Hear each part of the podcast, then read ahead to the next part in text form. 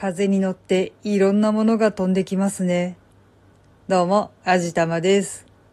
ようやく花粉が収まってきたかな。これで心置きなくマスクを外せるかなって思っていたら、黄砂が飛んでくるらしいですね。一応2日ぐらいで収まるかなっていうような予報らしいですけど、まあちょっと困ったものですよね。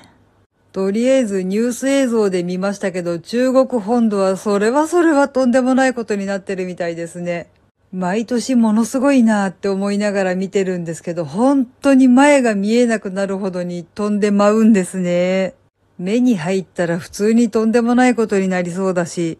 あれってどうなんだろう肺にまで吸い込むなんていうことがあるんでしょうかね。さすがに肺の奥まで行くなんていうことはないとは思いたいけど、もし何らかの理由で肺の奥まで吸い込んじゃったら、完全に命に関わりそうですね。多分取れないだろうし。さすがに日本に飛んでくるまでには随分量が減るような気はしますけど、それでもやっぱりマスクとかメガネとかで厳重に防御しとかないと本当に体に悪そうだなーって思います。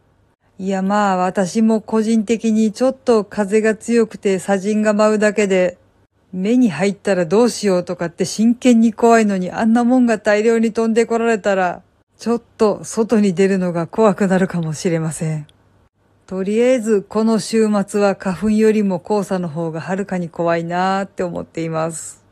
個人的に正直なところコロナはまあどうでもいいかなーって思ってるんですけど、花粉と黄砂のせいでもうしばらくマスクが外せないかなーって思っています。暑くなってきたし、早くマスクを外したい。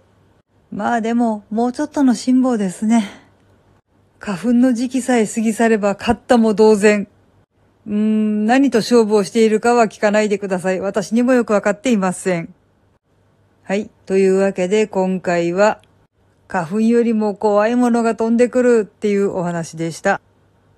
この番組は卵と人生の味付けに日々奮闘中の味玉のひねも姿りでお送りいたしました。